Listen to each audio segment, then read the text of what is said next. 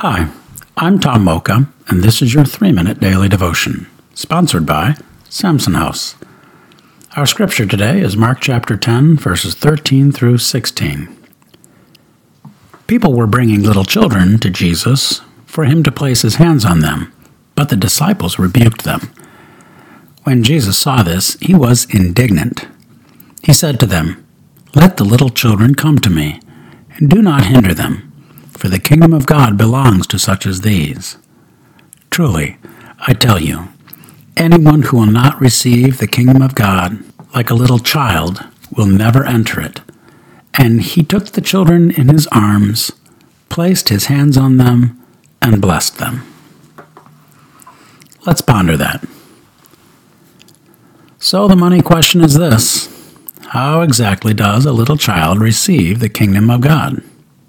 My first thought, born out of many years as a pastor, is with wide eyes, a wonderful smile, an open, trusting heart, and an eager expectation for what's coming next. My second thought is without the doubt, mistrust, cynicism, and guarded self preservation typical of adults. I imagine Jesus, indignant and frustrated with his disciples.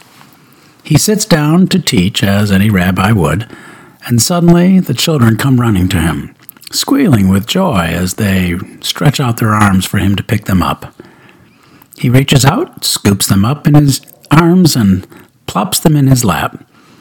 And he says to all the gathered adults, Truly, I tell you, anyone who will not receive the kingdom of God like a little child will never enter it.